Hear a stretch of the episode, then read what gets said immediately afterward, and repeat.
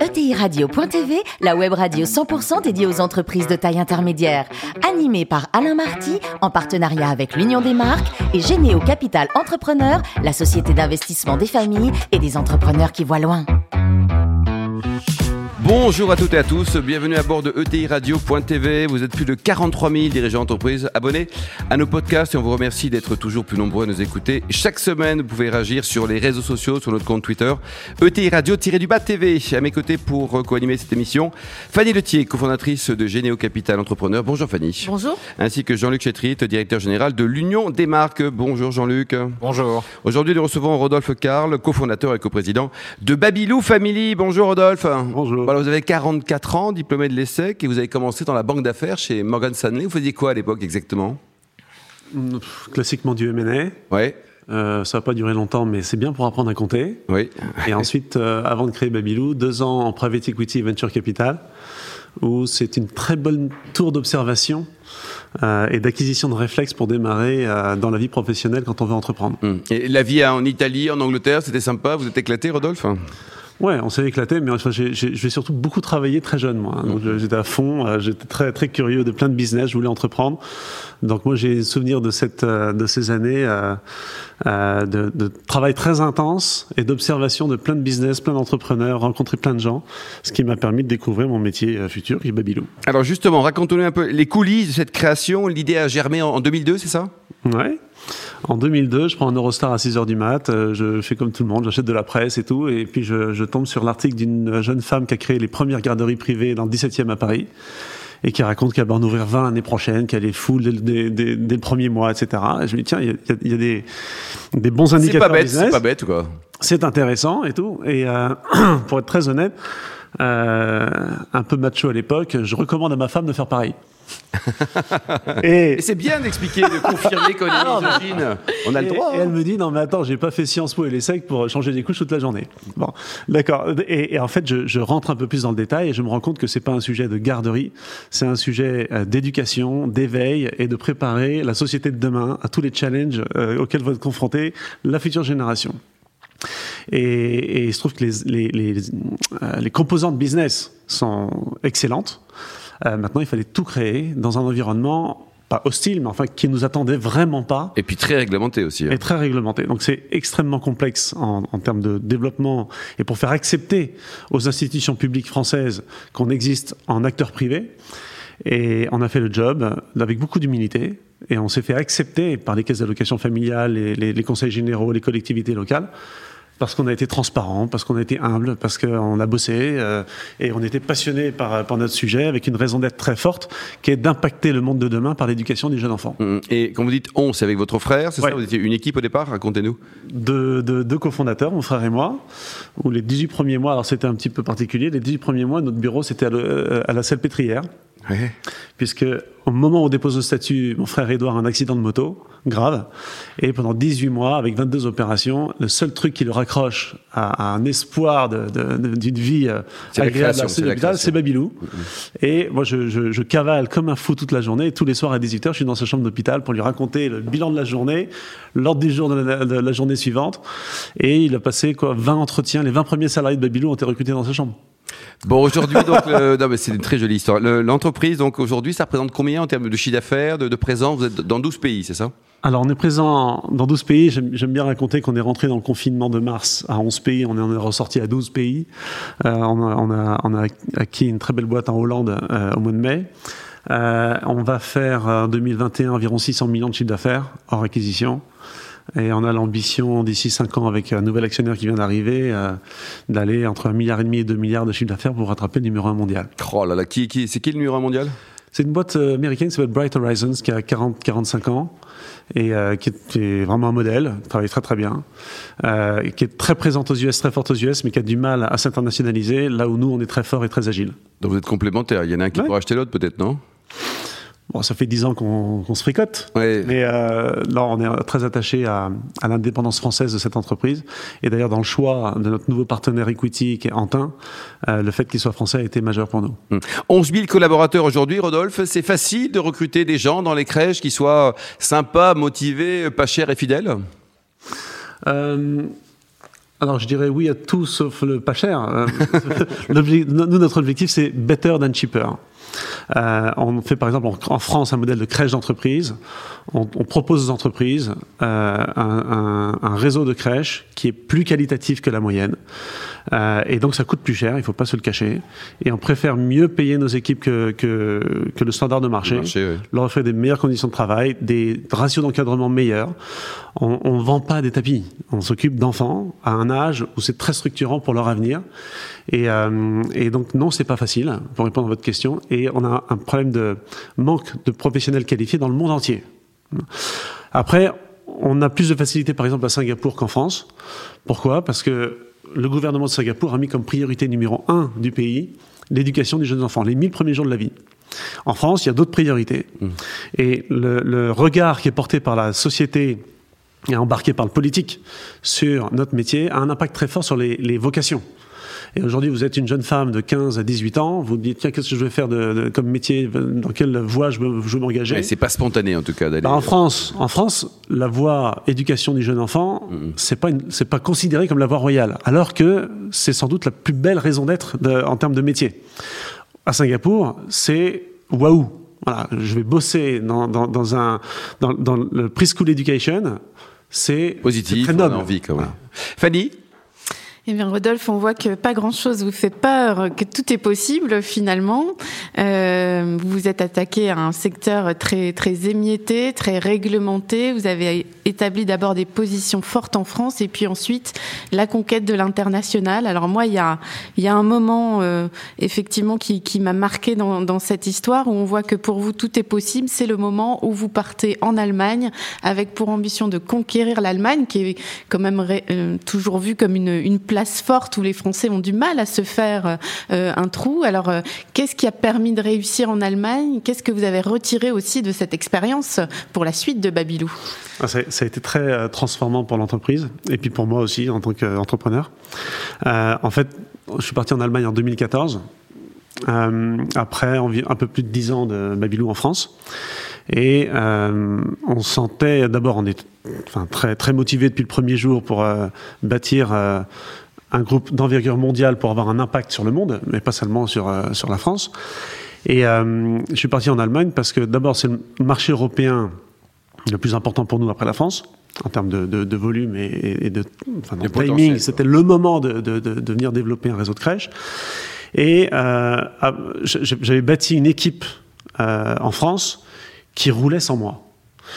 Et donc c'est pas que je m'ennuyais, quand même pas. Et votre frère, il fait quoi d'ailleurs, votre frère bah, il, Du coup, il était DG de la France. Oh, d'accord. Et, euh, et, il avait avec lui un comex de professionnels extrêmement qualifiés, euh, qui connaissaient bien le métier, et, et, ça roulait. Et moi, je pilotais ce comex avec mon frère. Euh, et vous savez, à un moment, vous vous, vous dites, oula, mais je, je, je, ne fais plus, je dis de faire. Et puis j'ai dit non, il faut pas faire comme ci, il faut pas faire comme ça. Hein. À un moment, à un moment, il faut, il faut pas juste dire comment il faut faire, il faut montrer qu'on sait faire aussi.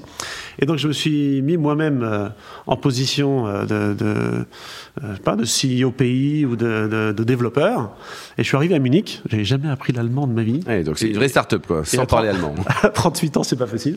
Euh, et, et, puis surtout dans un pays où quand vous êtes très fort en France dans mon métier vous arrivez à Munich, personne ne vous connaît. Bah, personne ne vous attend. C'est pas parce que vous êtes bon en France, vous allez être bon en Allemagne. Hein. Ça n'a aucun rapport. Hein. Vous faites une appli euh, Canon euh, en France, bon, vous pouvez l'exporter, elle, fait du sens pour l'utilisateur en Allemagne autant qu'en France. En Allemagne, c'est très différent. Et donc, je suis arrivé, premier jour, je suis allé chez Regus. J'ai loué un petit bureau. 15 mètres carrés. Euh, de, 15 mètres carrés. Et je me retrouvais tout seul avec mon ordi. Et là, c'est reparti comme il y, a, il y a 10 ans. Et ça a été un redémarrage from scratch où euh, non seulement c'est enfin d'abord c'est hyper excitant parce que voilà, il y a l'énergie euh, entrepreneuriale, il y a l'excitation de découvrir, etc. Mais enfin, vous n'avez pas de vous planter vis-à-vis de tous vos gars qui sont à Paris et que vous drivez depuis euh, allez 10 ans. Vous avez juste envie de montrer l'exemple. Et bon, ça a fonctionné. Hein, voilà, on est aujourd'hui leader du, du, pays en Allemagne. Euh, on a presque 100 millions de chiffres d'affaires, une très belle équipe. Et au bout de euh, 8 mois, euh, on a fait une acquisition très, très stratégique, euh, qui n'est pas l'acquisition d'un réseau, enfin oui, on a acheté une boîte de crèche, mais qui est surtout euh, euh, l'acquisition, en tout cas l'association avec une équipe topissime, complètement en phase avec nos valeurs, qui arrive, qui est arrivé à un niveau de, de 25-30 crèches et qui se dit mais comment je passe de PME à ETI et, euh, et, et là on, on a compris quoi? Il y a eu beaucoup d'enseignements dans, mon, expérience allemande. On a compris que le savoir-faire de Babylou en tant que groupe, qu'on appelle Babylou Family, c'est pas de dire l'éducation du jeune enfant, parce qu'on est français, on va vous expliquer en Allemagne comment il faut faire. Alors, euh, pas du tout. Ça marche pas. Et quand vous allez arriver dans un village bavarois de 5000 habitants, qui a deux crèches qui sont gérées par euh, Denkmit, qui est notre boîte allemande, si vous changez euh, la marque en l'appelant Babylou avec un drapeau français, je peux vous dire que vous n'êtes pas bien reçu, même si l'Europe est un beau projet qui est soutenu par beaucoup de gens, euh, vous n'êtes pas du tout accepté. Et donc on s'est dit, mais le, le savoir-faire qu'on a développé chez Babylou, c'est la structuration de la croissance rapide dans un métier complexe. Euh, croître vite dans notre métier, c'est extrêmement compliqué. Beaucoup de people, c'est un métier qui est très pauvre en système, donc euh, vous devez inventer tous vos systèmes et la gestion de la data euh, et la gestion de la qualité. C'est quand vous êtes entrepreneur motivé et charismatique sur votre sujet, vous pouvez embarquer 15, 20 crèches, 20 directeurs de crèches avec une équipe et vous incarnez votre ambition qualité. Quand vous en avez 200, c'est plus du tout la même histoire. En termes d'organisation, de référentiel qualité, etc., c'est plus du tout la même histoire. Or, des référentiels qualité, c'est des, c'est- c'est des vilains mots dans les métiers de l'éducation, qui sont des mots très standards dans l'industrie. Et on a apporté, avec euh, un peu de, de tact, euh, ces, ces notions de contrôle et d'audit et de référentiel dans un secteur qui nous attendait, qui nous acceptait pas C'est au ça. départ. C'est Et ça. aujourd'hui, ça marche. Et du coup, derrière ça, euh, vous devenez leader européen dans la Ouais. foulée. Et puis, comme ça suffit pas, vous partez aux US, à Dubaï, à Singapour, en Chine aussi. Et, euh, et moi, ce qui me bluffe, c'est comment on arrive à partir de là à créer un groupe qui fait 600 millions de chiffres d'affaires, ce fameux scale-up en fait, hein, qui fait le changement d'échelle, Ouais. euh, qui fait qu'à chaque pays il faut réinventer quelque chose. Mais, mais finalement, c'est quoi les secrets pour euh, réussir régulièrement, hein, tous les 3-4 ans, ces gros changements d'échelle? Rodolphe, vous avez trois heures. le premier secret, c'est de se dire qu'on n'est pas un groupe. Et euh, quand on a, on, a, on a appris avec l'Allemagne qu'on n'allait pas bâtir un groupe de crèches internationales, on, on a bâti une famille d'entrepreneurs. Euh, une communauté d'entrepreneurs de l'éducation euh, qui a un rêve, c'est d'avoir un vrai impact sur le monde de demain par l'éducation des jeunes enfants, parce qu'on est convaincu que euh, les cinq premières années de la vie, vous savez qu'il y a 50% du cerveau qui se développe pendant ces cinq années et qui, vont vous driver en tant que personne pendant toute votre vie. On est convaincu que si on fait notre job de façon très professionnelle pendant ces cinq années, on offre à la génération de demain les meilleures bases pour réussir. Et euh, on, on ne bâtit pas un groupe, ça veut dire quoi? Ça veut dire qu'on ne cherche pas euh, à imposer des process à tous nos pays, on ne cherche pas à transformer le métier local et euh, éducation dans tous les pays en arrivant avec un seul système éducatif qui doit être le même partout. Enfin, on ne fait pas le Big Mac de l'éducation. hein. Par contre, euh, on, en- on embarque avec nous des entrepreneurs euh, qui apportent à Babylou leur savoir-faire local. Donc, je prends à Singapour, on a une famille qui est dans le business depuis 25 ans, qui apporte le- le- enfin, la connaissance culturelle, le- les liens avec des institutions locales. Ça, ça met des années à, à- à cré- créer la confiance avec les autorités locales, c'est des, années de travail. Et on les aide à structurer leur croissance de façon sustainable. Hein, passer de 20 crèches à 50 crèches à 100 crèches, c'est des zones de risque énormes. Et on a trois piliers qui drivent notre communauté. Qui, notre communauté, elle est réunie autour d'une raison d'être et des valeurs. Et on apporte trois piliers de savoir-faire. People, quality, performance. C'est comment est-ce que j'embarque les people sur euh, x10 en croissance en 5 ans? Euh, comment je, maintiens ou j'améliore ma qualité euh, de- de- de- d'accueil du jeune quand je grandis très vite? Et puis comment je drive ma performance économique et sociale, parce que tout le monde doit progresser, euh, autant les chiffres que euh, les carrières des, des- des salariés euh, qui, qui, qui travaillent pour- qui travaillent avec nous. Et vos partenaires sont associés au capital à Singapour, par exemple. Ils, sont, ils sont restés associés. Ouais. Vous rachetez, ils restent dans, dans le capital, quoi. Exactement, on, fait des, des associations mid-term. Win-win. Vous aidez tout le monde à grandir. On grandit Alors, on a- ensemble. en fait, on a, on a besoin de leur savoir-faire. Mm. Euh, on, a fait, on a fait beaucoup de bêtises hein, avant de comprendre tout ça. Euh, et avant l'Allemagne, on a ouvert la Belgique, la Suisse et à Dubaï. On a fait du greenfield, on a fait des acquisitions de réseaux sans les fondateurs. Enfin, on s'est bien planté. On a fait de la restructuration dans des pays qu'on connaît pas. On, on fera plus jamais. Et ce qu'on a, qu'on a compris, c'est ce qu'on a vécu en Allemagne euh, et qui est notre modèle de croissance externe maintenant à l'international. Euh, et on ne fait que ça. Jean-Luc?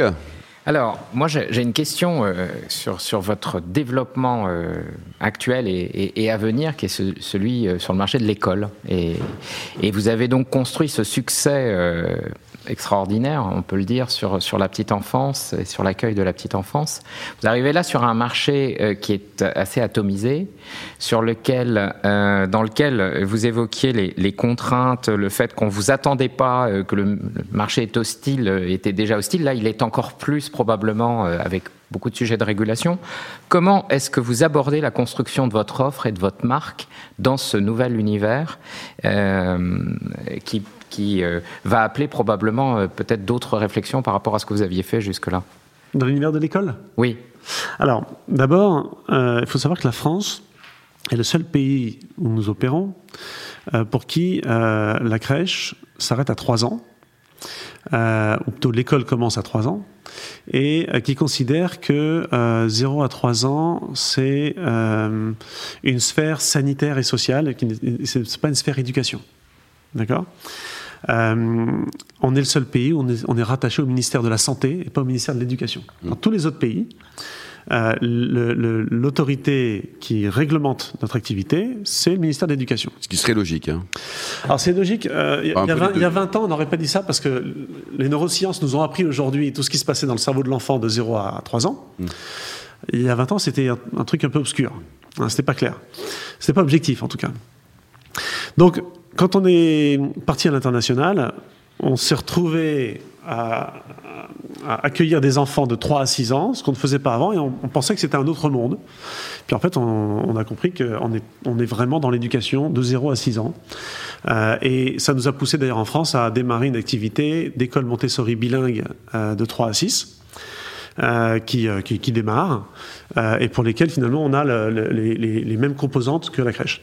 Quand on, va au-dessus de 6 ans, on rentre dans une, nou- nouvelle logique, qui est la, la- notion de résultat de l'éducation que vous délivrez. De 0 à 3 ans en France, on n'est pas dans l'attente du résultat, on est dans l'attente des moyens, on offre un cadre de sécurité affective, mais on ne dit pas euh, à deux ans, il faut que mon enfant sache ça, ça, ça, ça et ça. À deux ans et demi, tata, ce, qui est, ce qui est différent de l'école. Hein, l'école, vous, soit vous passez dans la classe n'y supérieure, il y a pas de notes en plus. oui. Il n'y a pas de notes. Et euh, ce qui a été très difficile pour euh, marketer, pour revenir sur votre question, euh, marketer notre offre, c'est que vous ne pouvez pas dire euh, dans, mon, dans mon école, j'ai euh, 98% de mention au bac, qui était un résultat très clair qui parle à tout le monde. On ne peut pas dire ça chez nous. On peut pas dire euh, les bébés sont plus heureux chez nous. Pas possible, c'est pas mesurable. Voilà. Alors, ce serait notre rêve, ça, de réussir à mesurer de façon objective. On voit aux États-Unis, dans notre métier, des études qui sont faites par des groupes de crèches qui disent, ben, si je prends tout mon panel d'enfants qui étaient là il y a 20 ans, ils ont des meilleurs salaires aujourd'hui que la moyenne.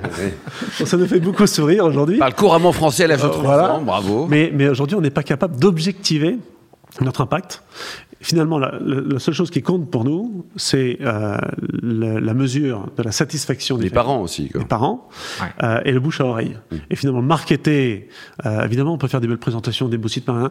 À la fin, tout ce qui compte, c'est le bouche à oreille, c'est ce que les gens expriment de leur expérience client ou expérience salariée. Parce qu'on accorde autant d'expérience, autant de- d'importance, pardon, à ce que vivent nos, nos familles, à ce- que ce que vivent nos salariés. Et le bien-être de l'enfant, il passe par le bien-être des professionnels. Donc c'est c'est un projet très global. Jean-Luc, une dernière question? Une dernière question, en effet, concernant les valeurs de Babylou que vous avez construites, euh, des valeurs autour de la bienveillance, esprit d'équipe, engagement, qualité, diversité, sont des valeurs universelles. Comment est-ce que vous arrivez dans les 12 pays dans lesquels vous opérez à les rendre vivantes euh, et applicables par tous vos, vos salariés? Bien sûr. Alors, d'abord, nos valeurs, elles n'ont pas été euh, décidées par Rodolphe et Édouard sur un compte table. En 2011, euh, nous, venions d'acquérir trois concurrents de 400 personnes. On était 1000 salariés. Donc, on a fait une intégration en 2011 de dingue. hein. on a intégré trois concurrents costaud dans notre métier. La façon de faire, c'est on a, a, on a pris une feuille blanche, on a pris tous les fondateurs qui étaient restés avec nous, et on a dit on va construire ensemble notre nouvel ADN. Euh, tout le monde a eu euh, des bonnes idées, des bonnes pratiques, et on va, on, va, on, va, on va rassembler tout ce que tout le monde fait de bien. C'est pas parce que c'est nous qui achetons que nous avons raison sur tout. Et on a construit nos valeurs à ce moment-là de façon très collaborative avec 2200 personnes où on a fait énormément d'ateliers et les professionnels de crèche ont exprimé leurs valeurs importantes pour leur métier. On a rassemblé tout ça, on a fait des votes en interne et sont arrivées ces cinq valeurs. Donc on est parti du terrain et on, en a, on a transcendé ces valeurs dans toute l'entreprise, on a fait la colonne vertébrale jusqu'au COMEX. Et, ces, et, et ces valeurs-là qui sont aujourd'hui, vous disiez, euh, universelles, bah, je peux vous assurer qu'en 2011, parler de bienveillance, mmh. c'était pas du tout commun. Et il y a des gens qui nous regardaient, qu'est-ce que bienveillance On n'est pas chez les bisounours.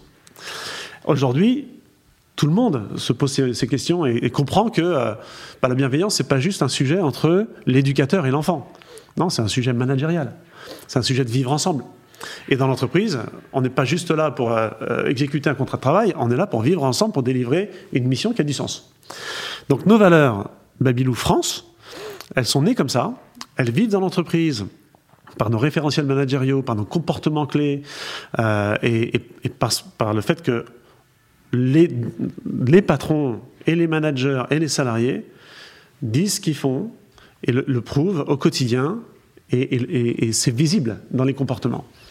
Après, comment est-ce qu'on s'assure qu'on euh, se développe à l'international et que les gens sont raccords D'abord, on, on, choisit, on, ne fait jamais de deal avec des entreprises fondées ou dirigées par des, euh, leaders qui ne sont pas en phase avec ces valeurs.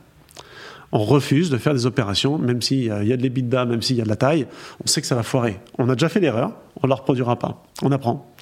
Par contre, quand on prend une boîte qui a 20 crèches, qui n'a pas fait ce travail structurant euh, de, de, projet d'entreprise avec la définition de la, mission, de la raison d'être, des valeurs, premier truc qu'on fait, c'est attends, avant de passer de 20 crèches à 40, mmh. tu vas consolider le socle et tu vas définir avec tes équipes les valeurs de, de, de, de l'entreprise.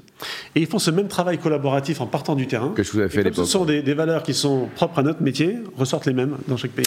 Rodolphe, pour terminer, vous adorez le golf. Votre meilleur souvenir, le pire souvenir Vous êtes 8 de handicap, hein, de mémoire. Ouais. Bah, mon meilleur souvenir très amusant, c'est que en, en compétition euh, un, un, tour amateur mondial, euh, je suis au trou 17 de Cortesine en, en, Espagne, pour ceux qui connaissent. Et euh, par 3, ma première, je, je, je, joue au départ du par 3 et ma balle finit dans la piscine d'une villa à côté. bon, ah, vous avez ça c'est dur. Une jolie femme, et qu'est-ce qui se passe ouais. après oui. Et donc, je suis très déçu parce que c'est la fin de ma partie, donc je foire ma carte et je prends une, une, une autre balle, je la jette par terre, je mets même pas de tee, je la joue très vite sans regarder, je fais un trou en un. Voilà. Extraordinaire. Ça, voilà. Alors, c'est un très bon souvenir parce que c'est la seule fois où j'ai fait un 3 en 1 de ma vie, mais il n'est même pas considéré comme 3 en 1, c'est dommage. Euh, mais bon, j'ai quand même offert le champagne à tout le club ce jour-là. Voilà. Merci en tout cas, Rodolphe. Merci également vous, Fanny et Luc. Fin de ce numéro de ETI Radio.tv. Retrouvez tout le podcast sur notre site et suivez notre actualité sur nos comptes Twitter et LinkedIn. On se retrouve mardi prochain à 14h précise pour une nouvelle émission. L'invité de la semaine de TI Radio.tv, une production B2B Radio.tv en partenariat avec l'Union des marques et Généo Capital Entrepreneur, la société d'investissement des familles et des entrepreneurs qui voient loin.